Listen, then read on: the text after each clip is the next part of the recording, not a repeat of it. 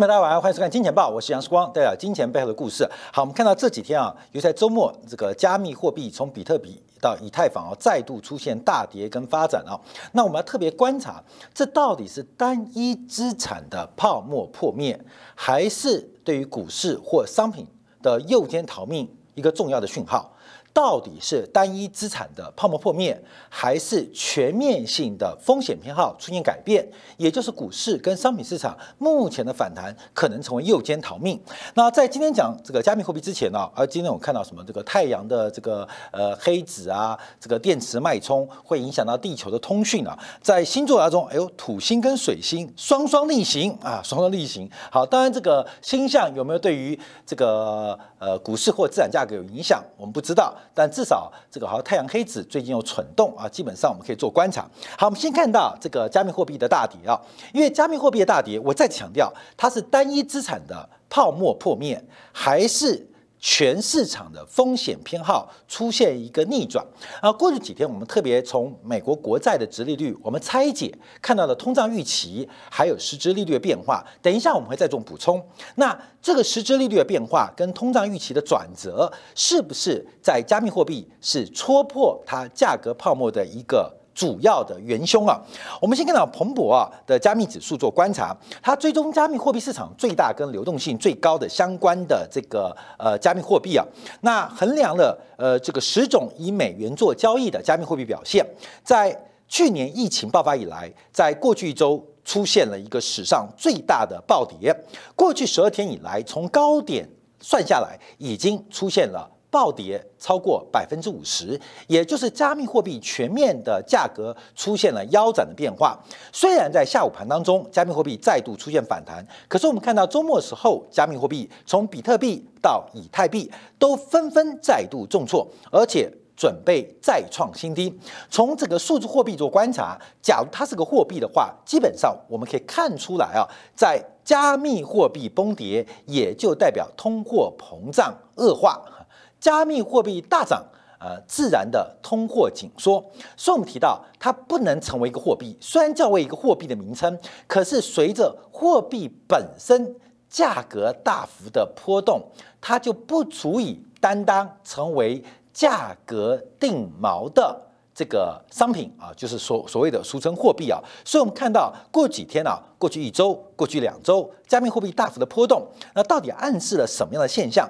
从比特币再度狂泻，又碰触了呃三万美元的价格，而以太坊啊，这个准备取代加密货币，高盛特别看好，最近价格也出现了一个腰斩的发展。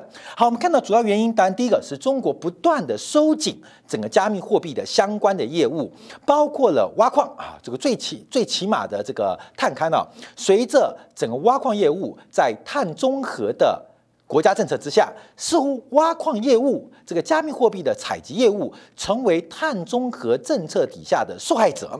所以，包括了像这个火币沙城，包括了莱比特的矿池当中啊，都决定暂时停止中国的挖矿业务。那从金融端到交易端。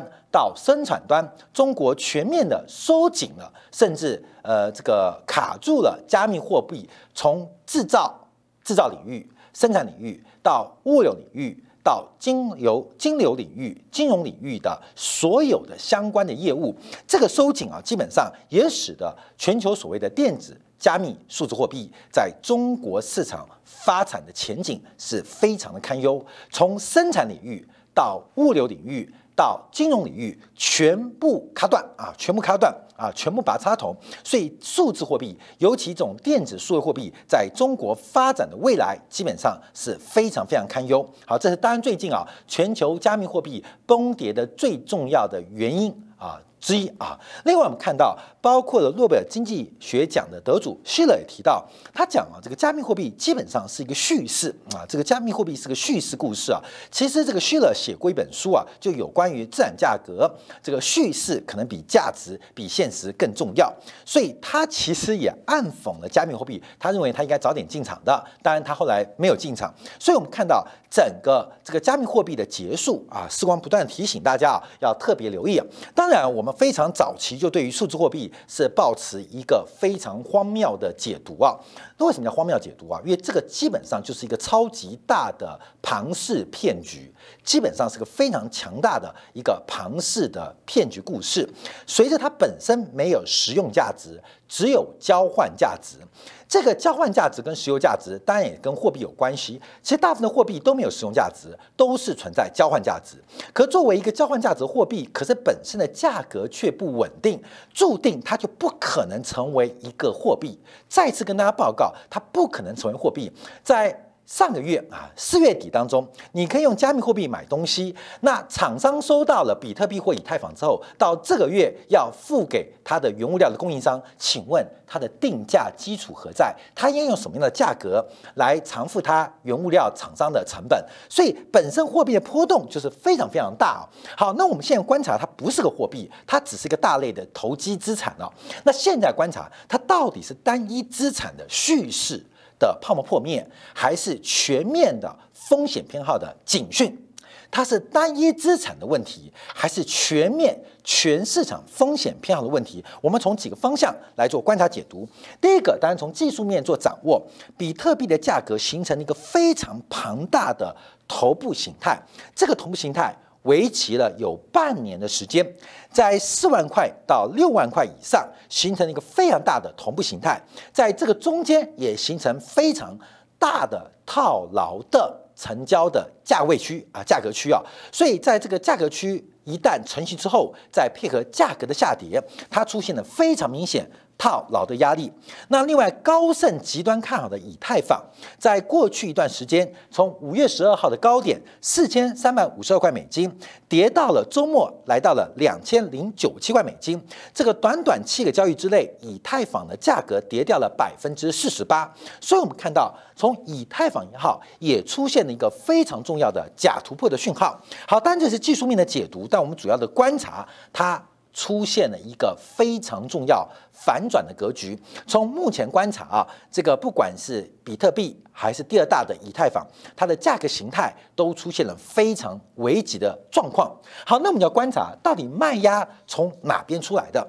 好，从中国的紧缩，中国从生产领域到物流领域到金融领域全面的。卡死了加密货币在中国发展的可能性，尤其是有民间的数字啊电子的这个呃呃加密的货币的一个发展了。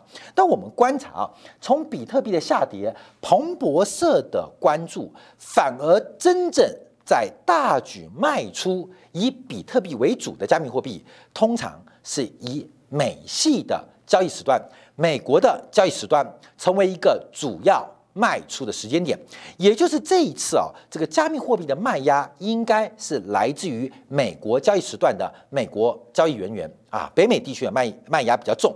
那亚洲的卖压是随着市场亦步亦趋，倒倒是这一次啊，欧洲市场的投资人套牢的情况比较惨重，所以变成。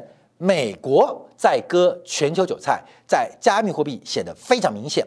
从现在观察，加密货币以比特币为例，早在今年年初四万块美元的时刻，北美地区就持续成为加密货币的竞卖方。从四万块一路出到六万，再从六万压低到三万，北美地区的投资人不断站在主要筹码跟卖出的。这个供应商，所以我们看到这一次啊，加密货币啊，在北美地区啊，成为一个割全球韭菜的一个方向。跟来源是关淼要特别来做关注跟留意的。那另外我们看到，从比特币的选择权做观察，从 p o k e ratio 做掌握。那目前观察整个买权的卖方，买权卖方是大举的收割，而买权的买方基本上是血流成河。那反过来做观察，我们看到卖权的买方是全面的出现暴力格局，特别是在五万块。六万块跟四万块比特币的价格当中出现大举的 put 的买方，而这个买方在目前为止是全面大赚的，所以我们可以观察啊，从整个比特币交易所的一个关注，美国不仅在交易时间啊，美国交易时间不仅提供大量的现货筹码，尤其在衍生性商品当中更成为主要的放空的发源地。所以这一次啊，我们看到加密货币的大跌，从比特币为首，基本上看到这是美国割全球韭菜一个非常重要的方向。好，但我们今天关注的焦点并不是加密货币而已啊，这加密货币的泡沫破灭是时间问题，到底是去年应该泡沫破灭，还是今年现在泡沫破灭，还是要等到明年这个加密货币会完全的？这个接近于价格为零啊，这是迟早的变化。现在主要观察的是加密货币破灭之后，对于全球资产的风险偏好。因为啊，这个市场泡沫破灭，常常有黑天鹅，有灰犀牛。这个加密货币像是灰犀牛，因为它就是个庞氏骗局，只是它什么时候泡沫破灭，我们不知道。所以现在好好观察，因为从最近一段时间，从资金的流向做关注，对于。全球尤其西方国家的财政刺激跟货币宽松，对于很多人有通货膨胀或对于货币进行对冲跟避险的部位，很明显看到资金的流向。从今年年初开始啊，这个从去年第四季，应该来去年第四季，大量的避险资金流向了加密货币，以比特币为首。那相反的资金流流出啊，是来自于黄金的 ETF。那他们出现一个高度的负相关，所以看到。黄金跟比特币价格从去年第四季之后，去年第四季之后，去年第四季以前都是一个高度正相关的走势。在去年第四季之后，加密货币以比特币为观察指标来看，贵金属以黄金作为指标，出现了高度负相关。从去年的约末九月到十月，忽然从高度的正相关。变成高度的负相关，也就是加密货币从最后爆冲这阶段，可能是三万多开始啊，从两万多开始开始爆冲，基本上是一个存量博弈，也就是加密货币并没有办法吸引新的资金，反而在西方投资银行的不断的吹捧之下，形成存量博弈。什么叫存量博弈？就是这些所有避险的商品，无报酬、无收益率的商品。以贵金属、黄金、白银为例，它们是个存量博弈，也就是最后比特币为首加密货币，它们的价格的流动性的支撑是来自于贵金属资金的流出。从去年第四季可以看这个现象，这有时候就是成长股涨不动，结果后来是投机股狂飙，就投机股越飙，成长股越跌。什么原因？就是投机股。把成长股的流动性跟买盘给吸引过来，常常这个市场的转折就是这样做转移的，就是没有新的增量资金，也没有新的增量投资人，可是透过资金的从板块跟板块，从大类资产跟大资产之间的转移，而做了一个最后喷出的发展。所以现在观察啊，这个所有加密货币，其从三万块以后以。比特币为首，基本上它的增量是来自于贵金属资金、贵金属的流动性、存量的转移、存量转移。所以现在要观察啊，还是一个重点，这是单一资产价格泡沫破灭，还是全面风险偏好的开始？因为最近啊，比特币大跌，我们看到黄金。开始出现反弹，从一千七附近开始逐步的往一千九来做推进，形成了一个高度负相关。从去年十月份到现在，我们看到贵金属跟比特币已经形成高度负相关，而这个负相关会不会持续下去，也成为投资比特币、投资加密货币、投资黄金、投资贵金属投资人一个非常重要的参考因素。这是我们第一个观察啊，就是市场上没有多的流动性。也没有多的买家，所以我们在之前提到了科斯托兰尼讲的差协同理论。差协同理论讲的并不是升息跟 Q E，讲的是最后买家的进场。所以大量的贵金属的买家，尤其是对于金融避险属性的买家，转进了加密货币，是成为最后加密货币冲高的最后一只老鼠。最后一只老鼠，我们可以这样提到，那这是两边八哦。所以可能这个贵金属的买家追到最高点之后，随着贵金属拉回，再把资金转投到加密货币身上，可以做这样观察。好，观众朋友，那这是一个什么样的变化？还是一个重点？它是单一资产价格的泡沫破灭，还是全面资产价格破灭的开端。我们这边必须拉回到商品原物料市场。今天商品物料市场是出现了一些些许的止跌跟反弹，当然有的续跌，包括了黑色系的铁矿石，包括了这个呃焦炭、焦煤，还有早盘的基本金属。但是随着下午盘欧洲盘当中，基本金属随着美元拉回出现一度的反弹过程。可是我们要观察啊，因为整个黑色系也好，商品市场，我们在上礼拜提到。都面临了这个是十年以来一个大底之后的长线波段满足，尤其是包括钢铁这个从原物料的铁矿石到产成品的热轧钢卷到轮钢到线材，都出现了二零一五年六年来的多头捷径的一个价格讯号。所以目前观察啊，其实这一次下跌。特别包括了加密货币，还有在中国市场最为投机的黑色系的商品，都是一个起跌的变化。这两个跌幅的时间几乎是高度相同。西方炒加密货币，东方炒黑色系。这黑色系就是黑的东西嘛，这个煤啊、钢啊，这个黑的东西啊。所以我们看到转弱的时间点几乎是高度接近，甚至。同步起跌，这是一个非常诡异的讯号。这个东方的性流动性的这个呃投机，跟西方的流动性的投机几乎是一样的啊，几乎是一样的。所以你在哪边做最投机商品，在过去这两周应该非常不好过。西方杀的是加密货币，东方杀的是黑色系。所以这次我们看到，包括了以铁矿石、热轧钢卷、螺纹钢跟线材，它的起跌的时间点基本上跟加密货币是高度雷同。好，观众有注意到，那就不是单一资产的泡沫哦。我们有时候可以分开两看，一个是中国的这个商品市场的投机受到国家的干预，泡沫破灭；一个。是西方的加密货币啊，基本上这个西方也不能讲西方了，因为西方出货了，基本上西方出货，所以到底谁割谁韭菜，现在有的看了。所以现在全球不是走单一资产，有两大类的资产出现了价格泡沫破灭的发展，从中国的商品到这个呃呃全球的加密货币。那另外第三个就是最近的基础金属啊，这个基本金属包括了铜，包括铝，包括镍。都开始出现大跌，所以代表这并不是单一资产的价格破灭，这可能是全面资产价格泡沫破灭的开端。这是我们持续做观察的。所以我们看到彭博社啊，这个这几天新闻啊，就关注中国啊、亚洲的这个彭博社，包括华尔街日报等，我们在今天两部分提到，第一个是中国信贷。在企业债部分，今年下半年将会进入一个到期高峰，随之而来的是违约高峰。另外提到的是全球商品潮当中第一个警告讯号在中国闪烁啊，这是彭博社最新的观察，包括经济扩张，还有中国的信贷脉冲都已经见顶了。随着这个时间的滞后效应，或许仍然有些价格还有一点上涨的空间。可是从彭博社的预警跟关注当中。已经发现这个原物料市场价格可能离见顶也不太远了。好，后面我们看到从彭博社的引述当中啊，第一个转弱的是什么？还很妙哦。这个实体的现货跟期货价格之前脱钩嘛，期货跟现货出现大幅的正价差跟这个风险的溢价。